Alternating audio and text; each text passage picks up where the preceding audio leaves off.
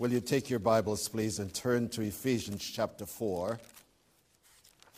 One verse of Scripture this morning. Ephesians 4 and verse 25.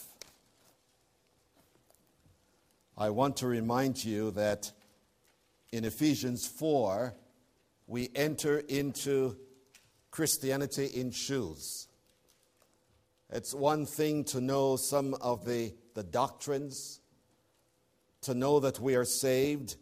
In fact, I was thinking as we were singing, and I was listening to you singing and meditating in my own heart, as we were singing, Open my eyes, open my heart.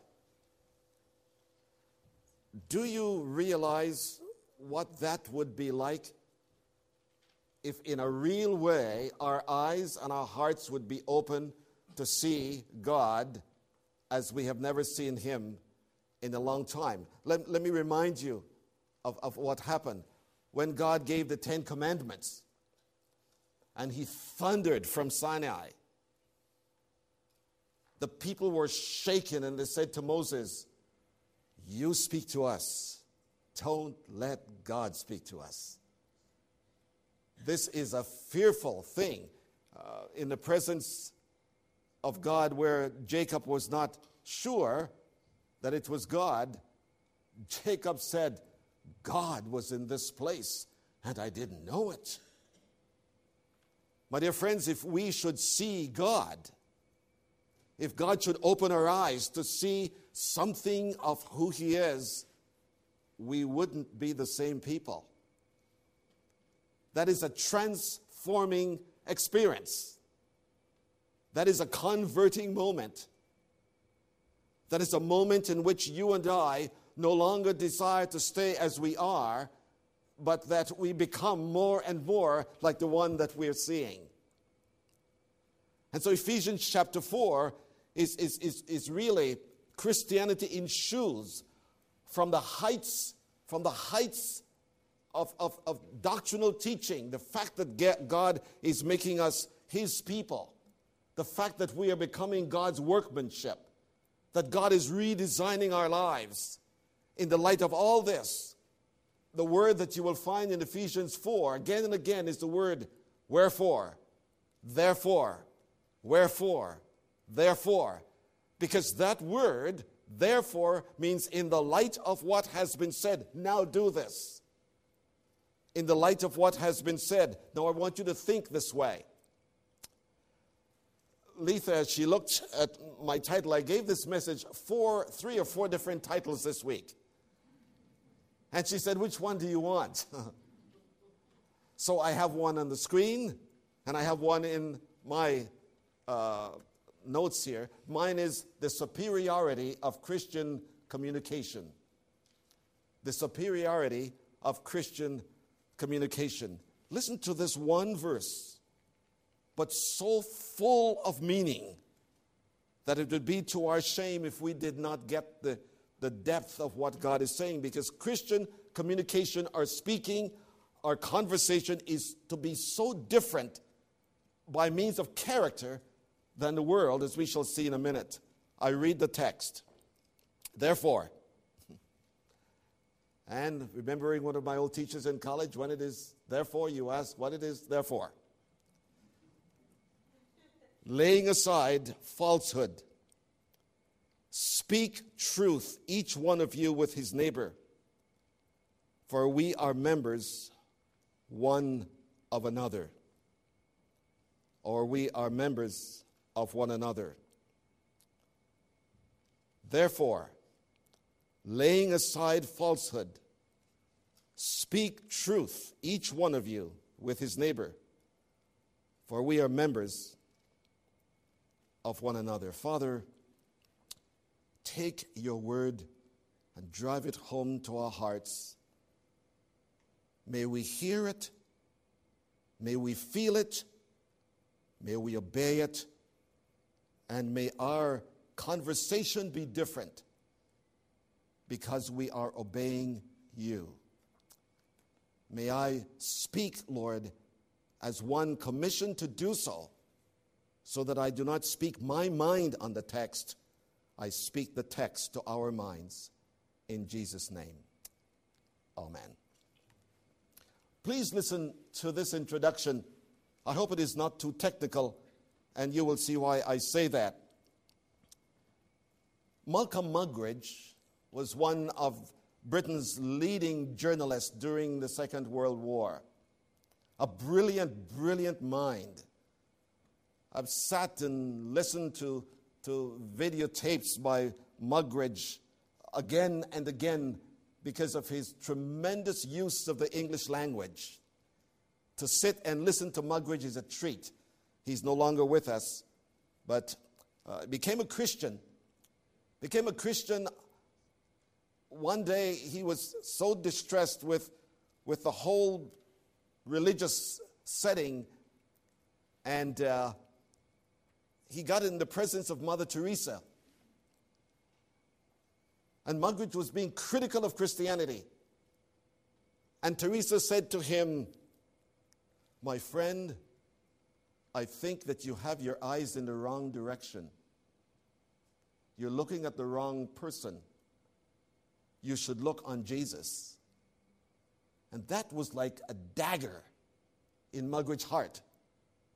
At that moment, he realized that he has been looking and interpreting Christianity from the failures of those who claim to be Christians, rather than understanding Christianity from the life of the one who is indeed the source. So Muggeridge is now writing in his book, and this is what he talks about when he talks about truth. He said this, and I quote Truth is very beautiful. As I consider, it is more beautiful than justice. Because in justice, you can put on a false face. In the nearly seven decades I have lived through, the world has overflowed with bloodshed, explosions, whose dust has never had time to settle before other dusts erupted. All the wars and the bloodshed supposed to be just causes. The quest for justice continues. The weapons and the hatred pile up. But truth has been the casualty in all of them. Then listen, listen to this the lies of advertising. I, I was sitting for a few moments watching the, the, the memorial open, um, and, and some of you will think, how can you do that? Well, I, I have to have some fault. The Memorial Open, of course, is the golf match that is being played in Cleveland, and anyone who sits down and watch golf has to be pitied. Uh, so I, I'm asking for your pity. But in the midst of this came this, this, this advertisement. And, and, and this, this fellow was, was, was a dud. He was not attractive. He didn't have any, any, any, any power with the, with the ladies. And then someone gave him the right chewing gum. and once he got the chewing gum, life changed for him. Ladies and gentlemen, that's a lie. But we buy into it. We buy into it. So Muggeridge says the lies of advertising of news, of salesmanship, of politics, the lies of the priest in the pulpit, the lies of the professor at his podium, the journalist. when I read this, I thought, I've got to make sure, you know how long this was written. The lies of the journalist at the typewriter, the computer, we'd say now. Listen, listen to his description. The lie stuck like a fishbone in the throat of the microphone. The lie stuck like a fishbone in the throat of the microphone. The handheld lies of the prowling cameraman. And then he introduces Ignatius uh, Silone to us, who was a cameraman who, who used to ca- um, record things for the Communist Party. He said there was a committee of communists that met together. Strategy was under discussion. And a delegate who was a newcomer to this, to this um, uh, conversation made an extraordinary observation that if such and such a statement were put out, it wouldn't be true.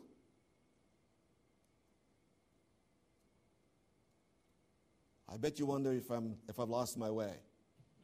I haven't. Because when he said that, there was silence. There was silence. That wouldn't be true. The silence was broken up with everyone beginning to laugh. They laughed and laughed until tears ran down their cheeks and the Kremlin wall was seemingly shaken. The same laughter echoes in every council chambers, cabinet rooms, where two or three are gathered together to exercise authority. It isn't God that had died, it is truth. It isn't God that had died, it is truth. We live in an age of professional lying. I was on my way to Portland yesterday afternoon where I was speaking. And, and I stopped at Lancaster Mall, and as I was going in, I needed to check something for my refrigerator. So I, I, I just walked by a guy who had his just making a, a phone call, and he said, I could hear him. I wasn't standing up to listen. I just got there at the right time. And he said, I don't appreciate the lie you told me yesterday. I don't appreciate the lie you told me yesterday. As I read this about Muggeridge, what he says, the lies of the priest in the pulpit. Isn't it astonishing that Christianity is supposed to be unique because of its character, its conduct, and its conversation? And yet it seems that we are almost no different than anyone else when we are supposed to be unique in the way we speak. This is what Paul said. You have come into connection with God. You are being changed into his image. Therefore, laying aside falsehood, speak truth, every one of you, with his neighbor, for we are members one of the other. Consider with me right now the integrity of Christian communication. The integrity of Christian communication. On what do we base our conversation? The scripture is not silent with that. Look in verse 24 of Ephesians 4. Uh, verse 23 and 24. And that you be renewed in the spirit of your mind and put on the new self, which is in the likeness of God and has been created in righteousness and holiness of the truth the foundation for our conversation is deeply rooted in that we have not only been created in the image of God, we have been recreated to be like God. This is what the text says. The new self, which is, which is created by God, is created in righteousness and holiness of truth. So that the foundation for our conversation is that we are connected, we are expressing the likeness of how God speaks, so we speak. Deuteronomy chapter 32, verse 4 says that God is a God of truth without iniquity. God never has a second meaning to his word, nor does he ever speak to deceive. Jesus made the statement I am the truth. So if I am created in the likeness of God to speak, to communicate, to have conversation, my conversation must be like God's conversation. It must have the same character. It must have the same integrity. See, I do not speak the truth because I'm afraid of the consequences. I do not, I do not tell a lie because I'm afraid of the consequences. I speak the truth because my life has been remade. My life is constantly being remade into the likeness of God. And if God speaks, I heard something yesterday that blew my mind. It is still under consideration. A certain denomination was, was paying its, its, its priests to leave the ministry rather than to be confronted with the fact of what they were doing, which was very, very, very wrong and evil. I mean, this is news. Lies from the pulpit, lies from the priest.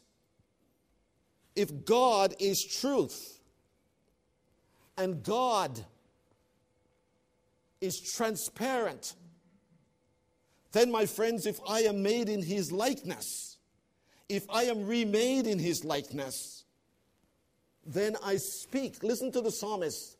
Let the words of my mouth and the meditation in my heart be acceptable to you. So that whenever I speak to you, you should have every confidence that this is not a man who is trying to deceive me. This is not a man who has an ulterior motive in what he's saying. His conversation is based upon the fact that he is accountable to God. I am accountable to God whenever I speak because if I'm being renewed in the spirit of my mind, when I speak, I speak truth.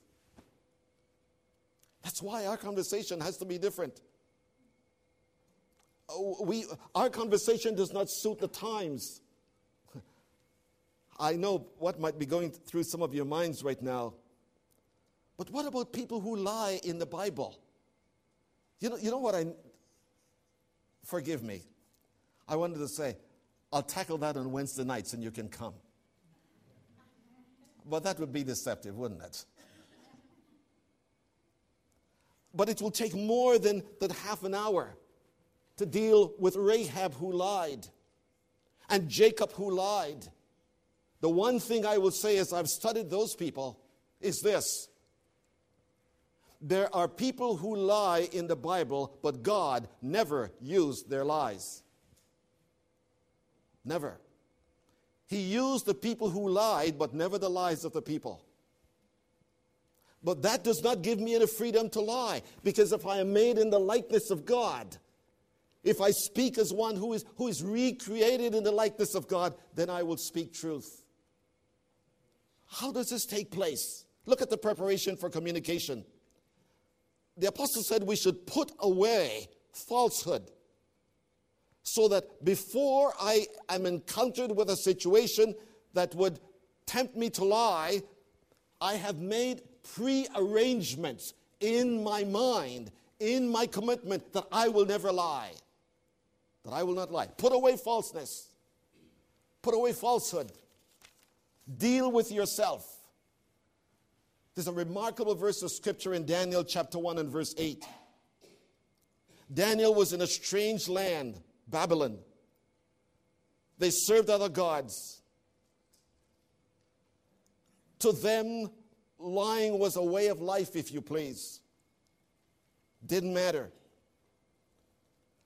Daniel chapter 1, verse 8 said, Daniel purposed in his heart that he would not eat the king's meat or be defiled by it. When did he purpose? When he was confronted with it? No. Before he was. He actually prepared himself, he purposed. He decided, I'm going to put away.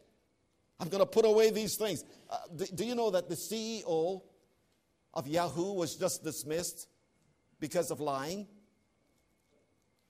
You see, he said that he had degrees which he didn't have. Recently, a congressman was confronted by the fact that he made some remarks that he had, he had served in a war and that he had achieved accomplishments when he hadn't. See, if these people had, had actually get with themselves and consider what is the purpose of my statement, why am I having to lie? Am I fearful that if I don't tell the truth, I will, I will not get what I want? or if I tell the truth. I will not get what I want. So we prepare ourselves. Look with me very briefly at Proverbs chapter 20. Proverbs 20 and verse 17. This practical book says this Bread obtained by falsehood is sweet to a man, but afterwards his mouth will be filled with gravel. Bread obtained by falsehood. The man or the woman who gets something by deception has to be protecting his deception again and again and again. He cannot face himself, he cannot face others, as we shall see in a few moments. And so, how do we, what do we do? We lay aside. We conclude that if I am made in the likeness of God, in the image of God, in my human creation, and I am remade in the renewing of the spirit of my mind in my spiritual relation, then when, when I speak, I cannot speak falsehood if I am speaking as one relating to and from God. I cannot. I look at myself in the mirror and I will say to myself, God is in control of outside of this where I am, beyond where I am. And if I am wise, the, the prudent man sees the evil and hides himself, but the naive proceed and pay the penalty for it. If I am prudent, I put away falsehood at the very beginning. Uh, you know, it's, it's interesting. when when I was being ordained, they asked me certain questions. And it would be easy to be religious. I, you know, most of my life was in Canada. And unless you're going to send a delegation to Canada to find out about Winston Thurton, I, I could tell you almost anything. But my friends, I couldn't, you see, because in responding to the questions, I was not responding to the questioner. I was responding to the one to whom I am accountable.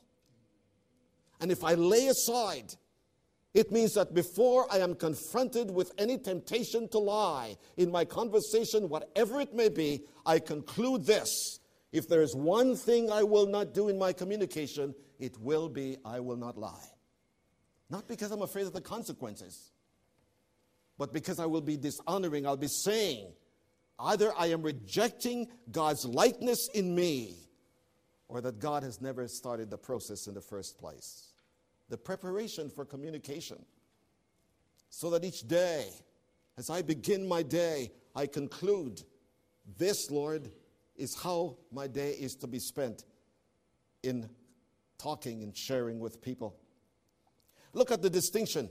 Look at the distinction of Christian, educa- uh, Christian communication. If you lay aside Here's your, your preparation is laying aside. Now, here's the distinction speak the truth. Speak the truth. Jesus in Matthew 5 37 says, Let your yea be yea and your nay be nay. Someone said when you're, t- when, you're, when you're taking a test and you don't know the answer, the worst thing to do is to pile answer upon answer upon answer because it proves you don't know it. Either say, I don't know it, or make, make your answer brief. If you make your answer brief, you can get away with a lot of things. You see, because the more you add words, you know what you do? You just get yourself deeper. Uh, did you see how I got out of it last week when I said my wife wasn't here? All I said, oh, okay, I was just going to talk about her aunt. See, if I, if I try to explain it, I'd be in trouble. Jesus said, Let your yea be yea and yea be nay. So speak that you never have to say, Oh, no. Here, here's, here's what's the book of Zechariah 8:16 says this. God speaking. These are the things you are to do. Zechariah 8:16. Speak the truth to one another Judge with truth, and judge in peace in your gates. Speak the truth. Never be afraid of it. Embrace it. Because by so doing, please listen, when you speak the truth, here's what you do, friends. You, you, struck, you strike a blow in Satan. Because Satan is the father of lies. And when we participate in what Satan, from Satan's uh, category, we're denying that God is in control. I'll come back to that in a, little, in, in, in, a, in a minute.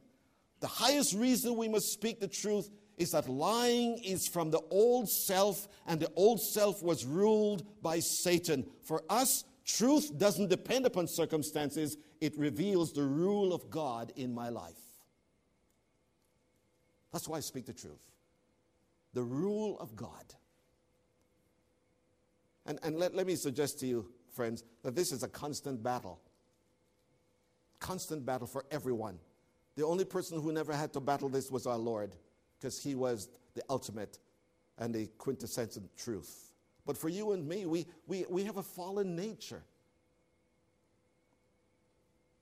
You and me, we, we, we want to protect ourselves. That's just, that's, that's not news.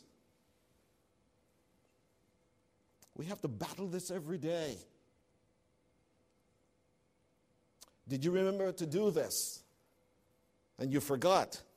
But if you say you forgot, they might think you're old. So you find some other answer for it. The police says to you, Do you realize you were driving 30 miles over the speed limit? And said, Oh no, I couldn't have been. We're hoping that he believes us and then he doesn't. I can go on and on, friends. Very regular, regular thing. Please listen. The greatest difficulty in our Christian life to speak the truth is not to speak the truth about the big things, is to be consistent with the little things. To be consistent with them. When a simple yea or nay would do, because we feel we have to say something beyond what is true, then we get ourselves into great, great difficulties. The distinction of Christian communication is that we speak the truth. What is the truth? It is to be trusted, it is to be faithful, it is to be believable, it is to be consistent. That's what truth is. Interestingly enough, the, the, the root word for truth is the, the word, uh, we get our word lego from it. And, and, and when you put a Lego, what do you do? If you put the pieces in the wrong place, you'll never get what you want. You've got to put the pieces in the right places. And that is what we're supposed to be doing. We are to supposed to speak the truth. We're supposed to be trustworthy with our words. We're supposed to be worthy of God's likeness in us in our communication. We're supposed to judge in truth. Thirdly, the importance of Christian communication. What's the importance? Again, in verse 25, the Apostle Paul goes on, Therefore, laying aside falsehood, speak truth, each one of you with his neighbor, for we are members one of another. What's the importance of Christian communication? First, the audience. The audience. Speak truth with our neighbor. and I can hear someone saying, Who is my neighbor? That's the question that was asked to Jesus Who is my neighbor? Because when I was a child, our neighbor used to be the person that lived next to us, next door to us. And I have never been able to understand the words of Jesus before I was a Christian about what does it mean to be a neighbor. Lloyd Ogilvie has a wonderful word. He said, the, the pivotal question is not who is my neighbor. The pivotal question is, am I a neighbor? Am I a neighbor? Am I the kind of person that speaks the truth? Who is our neighbor? Please listen, friends. Our neighbor is anyone who shares our humanity. Whoever that person might be, however far that person, as long as that person is a human being, he shares my, my, my he's my neighbor, she's my neighbor. I want to give you a quick rundown of something that happened back in the late 80s. But just listen, just listen, because this is what, I want you to see that, that my neighbor is anyone who is a part of the human race. This is taken from a book called Can Man Live Without God? Russian Air Force. To this day, we wonder if we have heard the truth. You may recall the Russian leaders immediately surrounding the story of the, um, some of you will remember, KAL 007 that was um, um, shot down by the Russian Air Force. And, and so they were trying to find the truth of this. One of the strongest claims the Russians made in their defense was the investigation of the navigation lights in the Korean Airlines that, that they were off and were not turned on when the pilot was ordered to do so. Sometime later, the recording of the conversation in the cockpit were retrieved by another nation's intelligence network. In his evening program, Ted Koppel said to William Safire, interviewing Vladimir Pozner, the Russian newspaper Pravda. As, as Safire and Pozner began their exchange, Safire reminded Pozner that the tape recording of the entire conversation was now on hand. Pozner acknowledged that fact. The questioning ran something like this Mr. Pozner, your authorities have up to this time insisted that KAL 007 did not have its navigation lights on. That's right, said the Russian representative. But in the recording, we hear one of your pilots saying the lights were indeed on.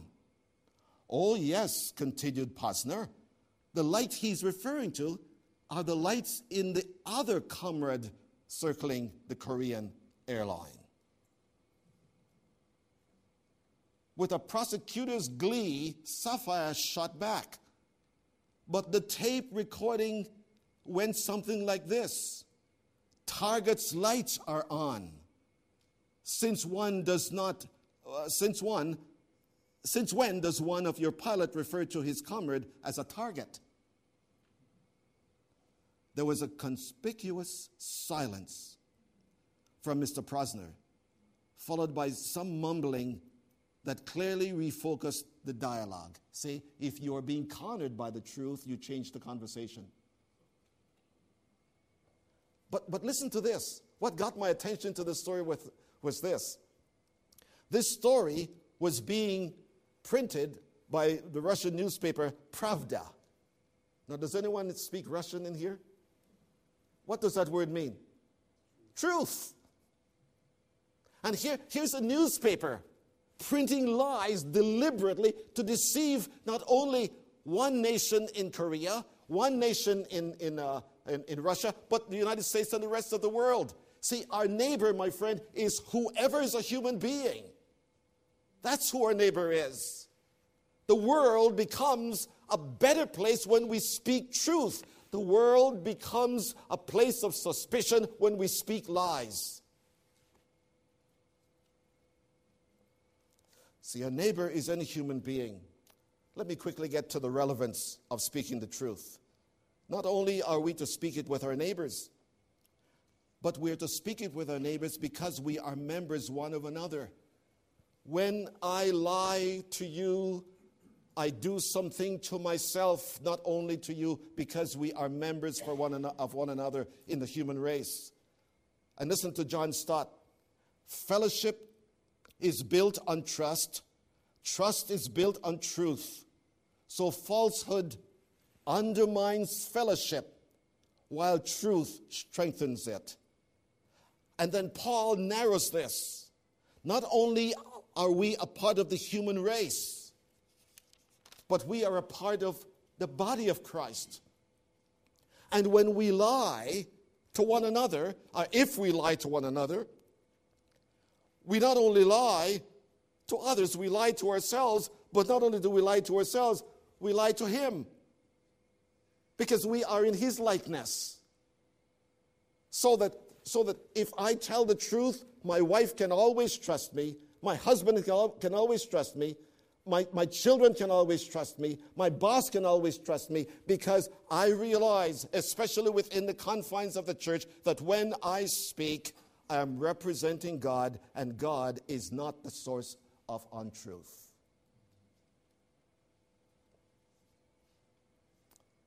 John Mackay writes this A lie is a stab into the very vitals of the body of Christ. This is so because a lie is a sable shaft from the kingdom of darkness. There is no place in Christian ethics for well intentioned lie. In, in, in, in, in the moral behavior which Christ inspires, the end never justifies the means. That's why our conversation should be superior. We are not, we're not looking to see how we can defend ourselves. We are seeking how we can manifest the name of God. To speak like God speaks the truth. In Titus chapter 1, verse 10, read this verse, read it for yourself. The island of Crete had a reputation and this is the, this is the reputation of the Cretan. They are all liars. That's his, history. That's not simply biblical. That's what Paul is saying. The history, the reputation of the island of Crete is that they're all liars. My prayer is, friends, that people might talk about liars in the United States and Canada. They might talk about liars in New York. They might talk with liars in Salem, Oregon. They might talk about liars in Lebanon.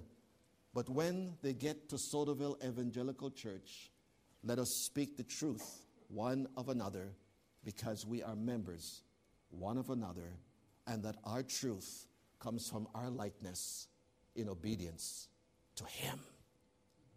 Let us pray. Father, this word is not to anyone in particular, but to all of us in general. That we will be the kind of people that speak truth. We are trustworthy. We are believable. We are faithful. Because those are things that are true of the one in whose likeness we're being made. So I pray that if this word has struck a chord in any of our hearts this morning, that the response will be to the Holy Spirit, not to the man standing before the people, but to the Holy Spirit who is bringing conviction, telling us, calling us, commanding us to speak the truth because we are members one of another. In Jesus' name.